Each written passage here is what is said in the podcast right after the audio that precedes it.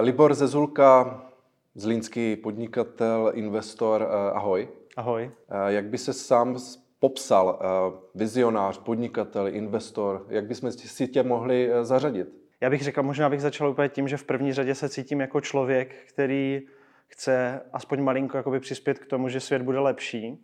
Co se týče podnikání a vizionářství, tak já myslím, že ono je to jakoby poměrně provázané, takže asi bych odpověděl, že se vidím trochu jako obojí, ale úplně nejdůležitější je ta lidská stránka. To je opravdu pro mě alfa omega. Vždycky jsi jako žil v České republice nebo máš zkušenosti ze zahraničí? Jde mi o to, jaké máš vlastně za sebou zkušenosti, ať už pracovní nebo životní. Zkusil jsem si zahraničí, eh, primárně to bylo Německo, Švýcarsko, obecně Evropa. Eh, v portfoliu mi teda jakoby chybí Severní Amerika, která byla, byla vždycky mému srdci hodně blízká. Prostě Amerika, Severní Amerika je pro mě srdcovka kvůli tomu podnikatelskému naturelu a, a obecně prostředí, takže tam mě tam chybí, ale věřím, že na ní jednou dojde. Kdybys právě porovnal hm, díky tvým zkušenostem eh, ten trh, řekněme, spíš asi západní Evropy a České republiky nebo českého trhu, eh, všiml jsi z nějakých rozdílů nebo co bys vypíchl, co tě inspirovalo? Nemůžu mluvit za Ameriku, to bych měl zprostředkovaně, i když právě se snažím jako hodně nasát to, jak ten trh funguje. Spolupracujeme i s nějakou agenturou, která by nám měla do pomoci v budoucnu se v Americe etablovat. Ale můžu mluvit teda za západní Evropu, primárně jakoby Německo, Švýcarsko, už máme trochu navnímanou Francii, se značek Fix například i severní Evropu. A upřímně musím říct, že mě dost překvapilo to, jak vlastně jakoby spotřebitelé jsou si hodně podobní. Jo? Že vlastně český spotřebitel už je extrémně podobný jakoby německému spotřebiteli. Minimálně co se týče nároku, je to fakt strašně podobné. Občas si říkám, že český spotřebitel je dokonce náročnější než německý spotřebitel. V tom Německu mě třeba překvapilo to, jak strašně velkou roli hraje cena. Koncová prodejní cena, že byť je to země nepoměrně bohatší, je tam podle mě silnější střední třída, tak prostě Němec jako na tu cenu fakt jako klade velký nárok a že vlastně koncová prodejní cena u spousty zboží je vlastně jakoby stejná jako v České republice, marže je stejná, ale ten Němec prostě na tu cenu klade ještě větší důraz a je úplně jakoby posedlý slevama. To mě docela překvapilo. A ještě zajímavá věc je, že jsme zjistili třeba, že tady obecně v tom Dach regionu, Německo, Švýcarsko, Rakousko, strašně dobře fungují na spotřebitele dárky. Jo, takže prostě když přibalíš do balíčku dárek, tak ten člověk je úplně jako z toho vystřelený a, a by skvěle to funguje jako marketing. A dá se tedy říct, že ta Česká republika právě i díky tomu, jak, jak si sám porovnával, že jsou si hodně podobní, nebo uh, lidé v České republice s tím západem, že jako patříme spíš eh, do toho západu a ne jak nás často eh, ten svět ještě pořád eh, sune spíš do toho východu, nebo lépe řečeno možná do středu, ale spíš do toho východu. Eh, no, já bych rozhodně chtěl říct, že patříme k západu, já to tak cítím. Já věřím, že jakoby my, já už jsem jako prožil vlastně drtivou většinu života v kapitalismu a nic jiného než kapitalismus jako neznám a obecně svobodu a demokracii, která je možná ještě důležitější než ten kapitalismus, ale na to spolu souvisí. Takže já se tak cítím, věřím tomu, že tak vychovávám jako i svoje děti a věřím, že to máš jako hodně podobně. A právě, že to i vidím, že tam nastává nějaký zlom, že opravdu jako ti Češi, i jako spotřebitelé a obecně tím světonázorem minimálně ta generace možná mileniálů a pak ta nižší určitě jakoby patří prostě na ten západ. Rozhodně ano. Eh, ještě jsem se chtěl vrátit eh, k Americe. Ty si říkal, že takhle, jako nežil si tam nebo nepracoval, máš to v nějakém plánu, už nějaké kroky podnikáš nebo podnikáte v rámci uh, nějaké firmy. Uh, uh, proč jako Amerika eh, je to pro tebe jako nějaká ta meka, eh, řekněme, toho podnikání, nebo jak, jak, jak to vnímáš? Asi ano. Eh, je to i o tom, že já jsem měl mentální setup už jako nastavený vlastně na to, že do Ameriky odletím a začnu tam něco budovat, ale pak za vším hledej ženu, takže jsem potkal svoji současnou manželku a věřím, že už i budoucí na pořád. A v podstatě jsem vlastně kdyby řekl OK, odložím to ale ano, je to, je to prostě tak, že já s nějakým zvláštním důvodem, eh, nějakým zvláštním způsobem jsem vždycky tíhl jako k Americe. Samozřejmě to chápu jako opravdu ten nejvyspělejší kapitalistický trh, je tam obrovská dynamika, je tam spousta firm, prostě je tam opravdu obrovský intelektuální kapitál, obrovský fyzický kapitál a samozřejmě je to trh, kde je 338 nebo kolik milionů lidí. Jo. Takže je to samozřejmě v srdci každého podnikatele asi je touha jakoby dobít tu Ameriku v tomto směru. Jedna otázka je touha dobít, druhá otázka je ta jako skutečná realita, protože ten trh je jako vysoce konkurenc, konkurenceschopný. Není to asi úplně jednoduché. Věříš tomu, že někdo jako z malinkaté České republiky někde hro, hrozně, hrozně moc daleko má šanci uspět? Já jsem o tom přesvědčený právě z toho důvodu, že kolem sebe mám lidi, kterým se to podařilo.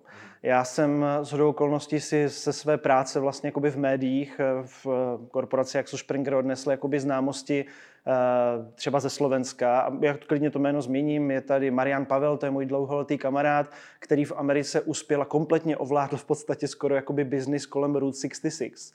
Takže dneska, když vlastně jako poletíš do Ameriky a sedneš na motorku a pojedeš Route 66 jakoby od zhora dolů, nebo zleva doprava, zprava doleva, jak chceš, tak vlastně jakoby to ovládá Slovák. Jo? A to, um, no v podstatě Marian zaprvé postavil jakoby mobilní aplikaci, která je nejlepší navigací, která tě provede jako Route 66 ale kolem toho ještě vlastně jak kdyby skoupil snad všechny jakoby fanpage, které existovaly a velké webové stránky, udělal své vlastní pasy, které vlastně si koupíš na začátku, projíždíš, dostáváš razítka a prostě se mu to jakoby povedlo a opravdu jako Slovák legitimně prostě tam v podstatě řeší biznis kolem Route 66 a je jako v tom největší. Pak máme příklady jako, já nevím, e, STRV a tak dále. Prostě je tady jako spousta lidí, kteří prostě v té Americe prorazili a já fakt jako věřím, že když máš špičkový produkt, špičkovou službu a jako fakt jako dřeš, jako, protože já jsem ještě zvyklý jako dřít a makat jako naplno, takže se v té Americe prosadit můžeš.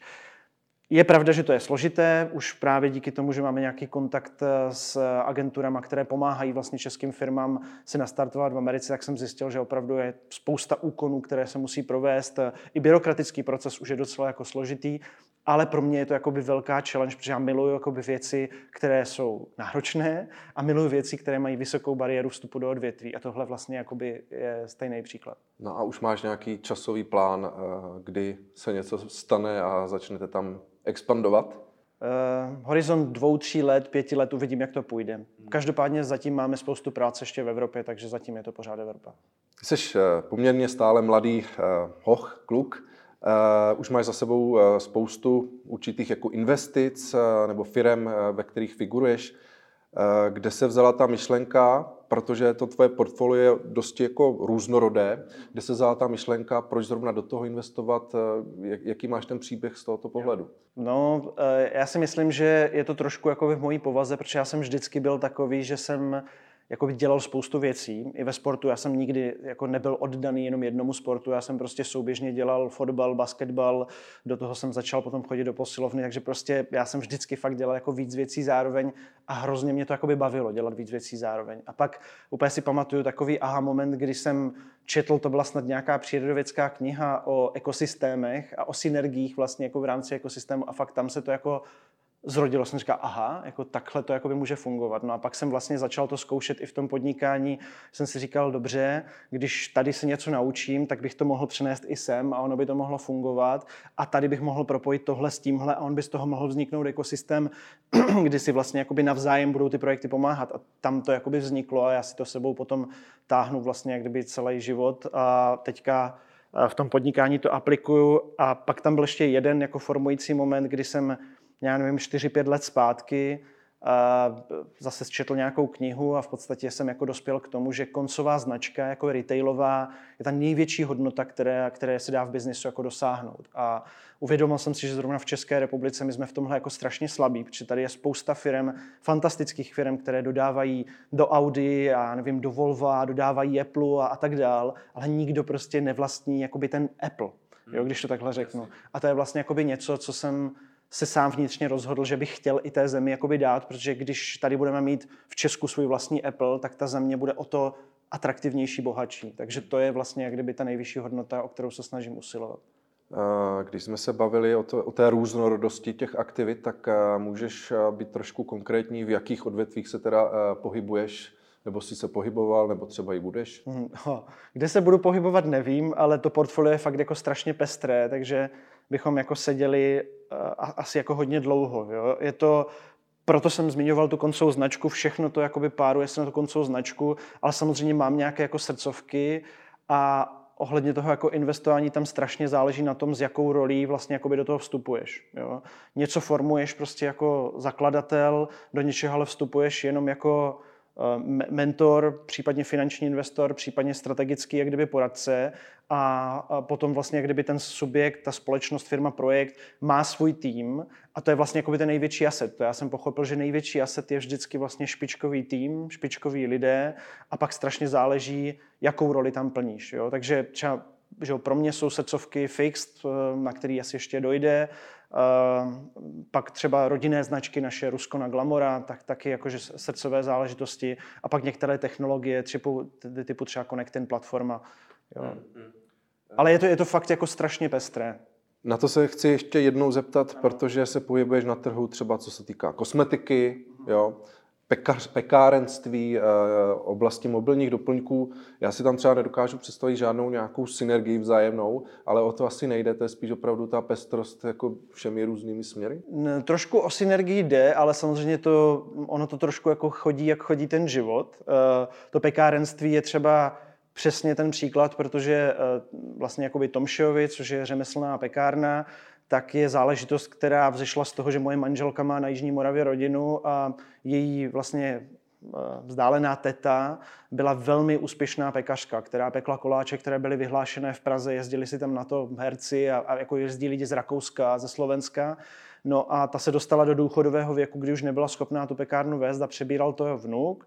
A tím, že vlastně my máme takový spolu jako rodinný vztah, že je to takový můj jako mladší brácha, kterého nemám, třeba mám ségru starší, tak eh, vlastně jak jsme sedli a vymysleli jsme nějaký model, jako co s tím. Ale je to přesně ten model toho mentorshipu, kdy já jsem mu pomohl udělat jakoby, a ten náš tým mu pomohl udělat jakoby kompletní redesign a prostě rebranding, repositioning celé té firmy. To se provedlo v průběhu dvou let a dneska je to samostatný tým, který si jede, prostě rozvíjí se a, a jede jakoby po své linii. Takže já do toho vlastně v zásadě na denní bázi vůbec nevstupuju. Naopak třeba fixed jako je pro mě denní exekutivní věc, které se věnuju prostě na denní bázi. Takže ono se to liší projekt od projektu. Hmm.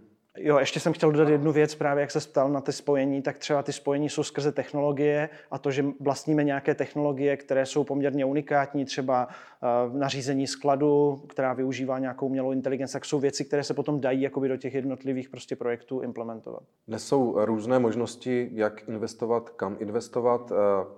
Jsi i ten typ, který, řekněme, investuje na burze, nebo ho zajímají kryptoměny a, a podobné podobné věci? E, jo, e, vlastně všechno, co jsi řekl. Je to o tom, že já, já fakt říkám vždycky s oblibou, že jsem houba s nekonečnou savostí. Jo? To znamená, že já do sebe vlastně jakoby nasávám denně informace a baví mě to a jako nemám žádný limit, žádný strop. Takže i tyhle věci jakoby mě zajímají a, a mám své portfolio nějaké aktivně zpravované, zhruba 35 titulů na burze, které si řeším teda sám. Samozřejmě mám i kryptoportfolio, se kterým pracuju, takže v zásadě, když se objeví něco zajímavého, nového, tak se u toho snažím být. No. Třeba co se týká kryptoměn, tak neměl si teď poslední dobou spíš takový jako nervy, stres, eh, jak to tak eh, mělo to různou trajektorii nahoru, dolů, nebo spíš dolů eh, pohodě spíš? Eh, vůbec ne, protože eh, já vlastně jak kdyby likviditu u takových asetů jakoby moc neřeším.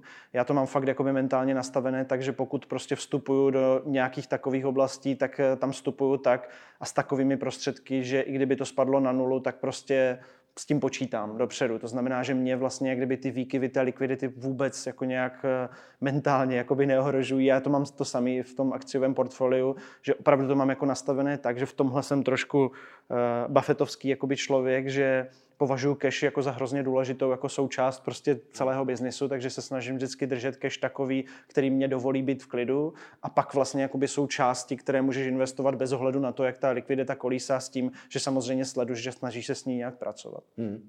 Ty už si to trochu zmiňoval, to portfolio máš velmi jako široké, jak, jak náročné časově je jako se tomu věnovat.